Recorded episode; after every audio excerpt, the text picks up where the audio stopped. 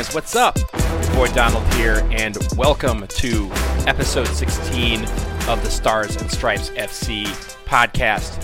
Hope you guys all had a good week. There's been a lot of domestic soccer to digest, so we're going to get into all that on this episode. We will dip into the MLS is back tournament and all the issues that it faced initially with positive coronavirus tests. We'll also talk about the NWSL Challenge Cup, which has completed its preliminary round, and we are about to move to the knockout stage. We will discuss the matches coming up in the quarterfinals, and then finally, the USL Championship has restarted, and they have fans in the stands. We're going to talk about all that for sure. But first, we begin with the MLS is Back tournament, which started a little over a week ago at the ESPN Wide World of Sports complex in Orlando. 24 teams are a part of this because just a couple days before the start of the tournament, as we mentioned on the last episode, FC Dallas was withdrawn from the tournament because they had 10 positive COVID 19 cases. Nashville SC followed them the day after the start of the tournament because they had nine cases on their team. And Toronto FC, who was supposed to play DC United on the third day of the tournament didn't arrive in Orlando until the Monday before the start of the tournament, so they delayed that match to Sunday morning at 9 a.m.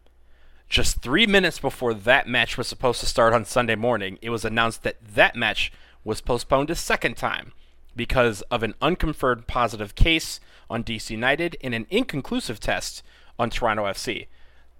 Those tests ended up being false positives, and all players were eventually tested negative for the coronavirus. So they tried it again for a third time on Monday morning. And this is probably, to me, where the tournament really started. To that point, we had had a few games. We had had more postponements and cancellations than we had actual games played, and also some games were delayed. One game being that Columbus Cincy Hell is Real Derby, which started at 11:20 p.m. on the East Coast because of a weather delay. And we knew one thing from that game: Cincy had a terrible, horrible, no good, very bad day.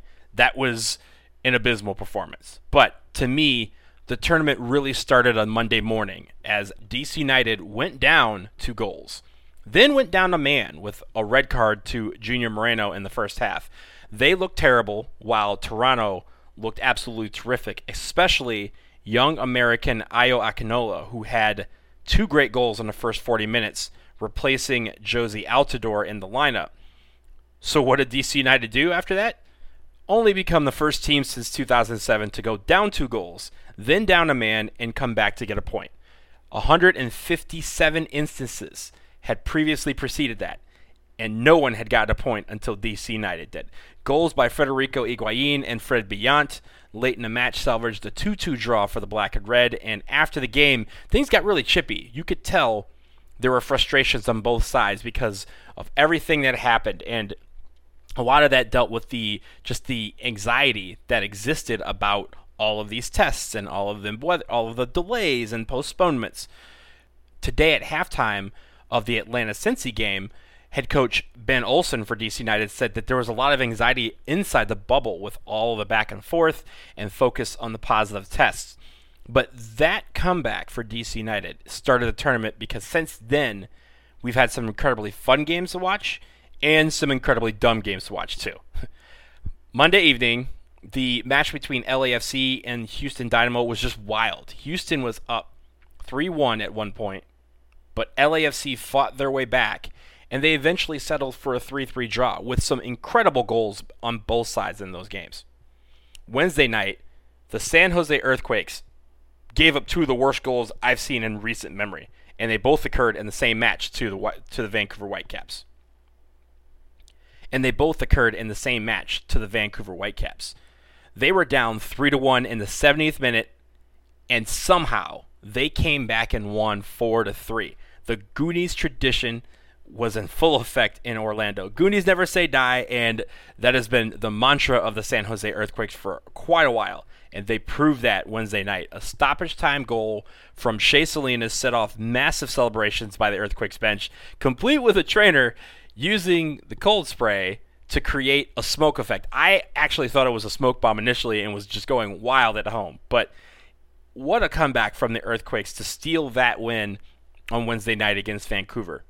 And then finally, this morning, as we record on a Thursday afternoon, we saw probably the worst game so far in this tournament between Atlanta United and FC Cincinnati. I I feel for anyone like me who decided to get up this morning just to watch that performance by both teams. What a terrible game to watch.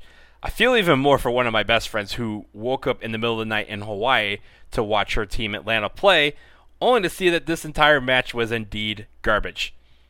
Cincinnati won 1 to nothing on a great Frankie Amaya goal. Atlanta had two guys sent off during the match, including one deep into stoppage time in the second half. And I'm pretty upset that MLS gave us that match as the early game. Let's hope the games this weekend are much better than that because there's nowhere to go but up from there.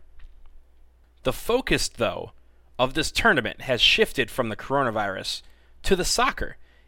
And that's what MLS was hoping for all along.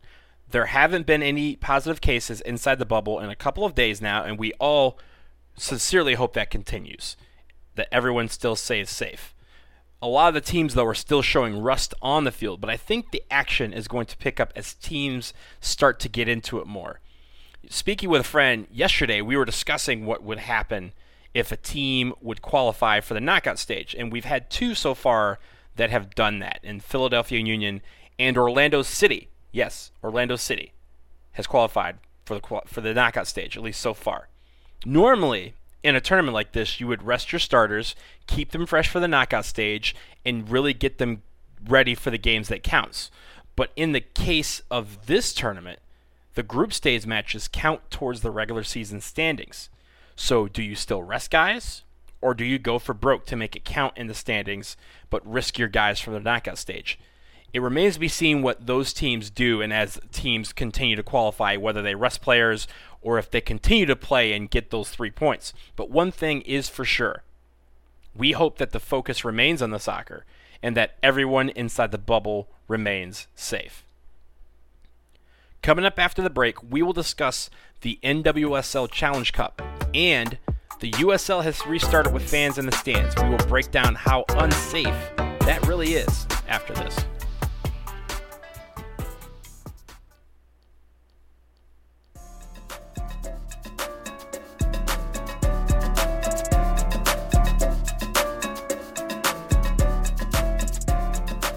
Back here on the Stars and Stripes FC podcast, and we shift gears to the NWSL Challenge Cup.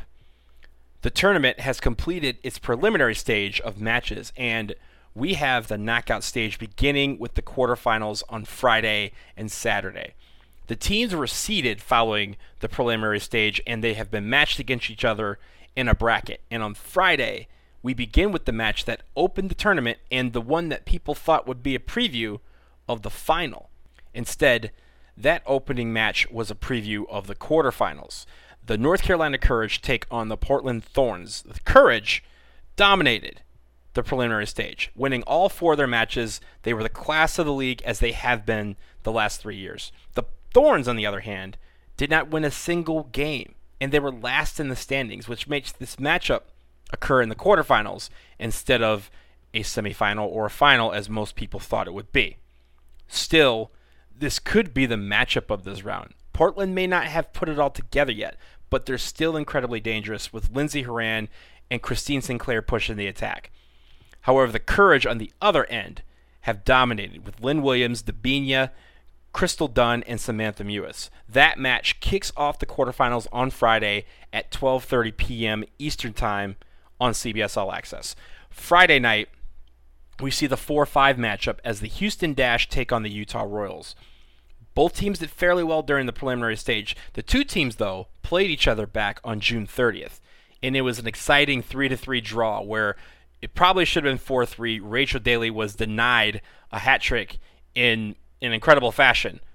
But Rachel Daly is the player to watch for the Dash. Her game is incredible. It's impressed me immensely so far in this tournament, and so I look for her to make an impact. And for the Utah Royals, make way for the King. Tziarra King has been impressive so far, and Lo'eau LaBonta has sliced and diced defenses throughout the tournament. I look forward to seeing who makes it out of that match as the victor. On Saturday, the first match is the 2 7 matchup as the Washington Spirit take on Sky Blue FC. The Spirit were second in the table after the preliminary stage, and it has done so while dealing with injuries. Rose Lavelle was held out of their final game, but she should be good to go on Saturday. And Andi Sullivan tore her meniscus against the Houston Dash and will be out for the remainder of the tournament. Their captain in the middle will be hard to replace, but they've somehow defied the odds and played team soccer with Ashley Hatch, Ashley Sanchez, Bailey Feist, and Paige Nielsen contributing at points throughout each match. Sky Blue FC, however, is a team that is one to watch. Midge Purce has been out front leading that team. I, I love her game, guys. Love her game. Every single time she plays, I'm impressed more and more. And I think she is the future of the women's national team. I can see it, and I know she's going to be a force. But she is going to give the spirit fits and make this a very interesting matchup. Finally, the nightcap is the 3 6 match. OL Reign against the Chicago Red Stars. Both teams have looked really good at times and have been frustrating at times, but we're not going to be disappointed with this match on a Saturday night to close out the quarterfinals. Look for Casey Short and Julie Ertz to make some noise for Chicago, and Sofia Huerta and Taylor Smith holding it down for the Reign. It's hard to call this one, but this could be a match that ends up going to penalties to close out that quarterfinal round. CBS All Access has done a great job showing these matches. It would be super nice to have more of these games on linear TV, especially on big CBS. But if you haven't subscribed to CBS All Access, I think now's the time to do it because these matches are starting to really count and we find out who are going to be the teams moving on to the semifinals.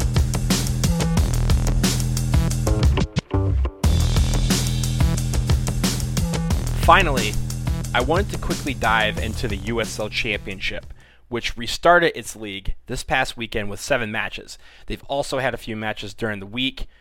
Louisville City debuted its new stadium, Lynn Family Stadium, in a match Sunday evening against the Pittsburgh Riverhounds. USL League One is going to start its season this weekend. But one thing that is jarring about the restart of this league is this the USL is allowing fans into many of its stadiums. Now, you can tell that some are setting fans in clusters or pods, some are spacing people out and not allowing a lot of fans, but some sections seem way more full than they should be. People were sitting way too close to one another, and in the middle of a pandemic, in a country that's experiencing a flare up of the first wave, this is just straight up irresponsible. Countries in Europe have done a way better job at controlling the virus than we have, and now they're able to resume matches. But even they're not doing it with fans in the stands. There's only a couple of major leagues outside of the United States that are allowing fans in the stands right now. Sure, some small soccer leagues have defied logic or even defied irresponsibility in having fans in the stands, but only a couple of major sports leagues have done it so far. The USL is trying to do it in the United States, and this seems irresponsible and reckless. We just can't have fans in the stands right now. We can't. You can say anything you want about people being safe and social distancing and all of that. But I saw way too many close ups of fans standing right next to each other, yelling and screaming with no masks on. I'm a guy who goes to close to 100 sporting events each year. I travel the world for soccer and other sports. And there's no way I could see myself in a stadium right now with the pandemic at max velocity like it is. College football is on the verge of not having a season. Texas high school football is on the verge of cancellation. But soccer teams are trying to figure out how to get fans in the stands. I understand that their bottom line is what they're trying to fix. People have been out of work. These teams make their money off of gate revenue and concessions and parking and merchandise. But if one person in that stadium gets sick, everyone can get sick. You don't believe me? Let's go back to early March in a Champions League match between Atalanta and Valencia that match that was held at the San Siro in Milan, because even though Atalanta was based in Bergamo, they had to hold the game in Milan. And because of that, tens of thousands of Atalanta fans traveled to Milan along with thousands of Valencia fans to watch that match. That match is known as Ground Zero because soon after, Italy and Spain became the epicenters of a coronavirus outbreak that spread throughout all of Europe. Bergamo, Milan, and Valencia were where most of those cases in those two countries were traced back to, and it's because of that match. One person was probably sick, and by the time that match was over, you had tens of thousands sick, carrying it back to their hometowns and spreading it throughout their communities like wildfire. One match, one match, literally set off the wild spread of the coronavirus throughout an entire continent. We have to learn from that. We can't do that here. We cannot sacrifice entire communities for a game. Many of you out there may think I'm exaggerating or overblowing this, but I just don't, I really don't care. Having fans in the stands at any event right now is straight up irresponsible. Soccer should be leading by example, creating ways to have fans involved virtually. They should not be telling fans to sign waivers and to put their health and the health of those around them and in the communities they return to in jeopardy so they can cheer at a game they can watch at home. Again, I know it's weird to hear that from me. I travel for sports all the time. I get it. it for me to say don't attend a soccer game right now, I get sounds weird. But don't attend a soccer game right now.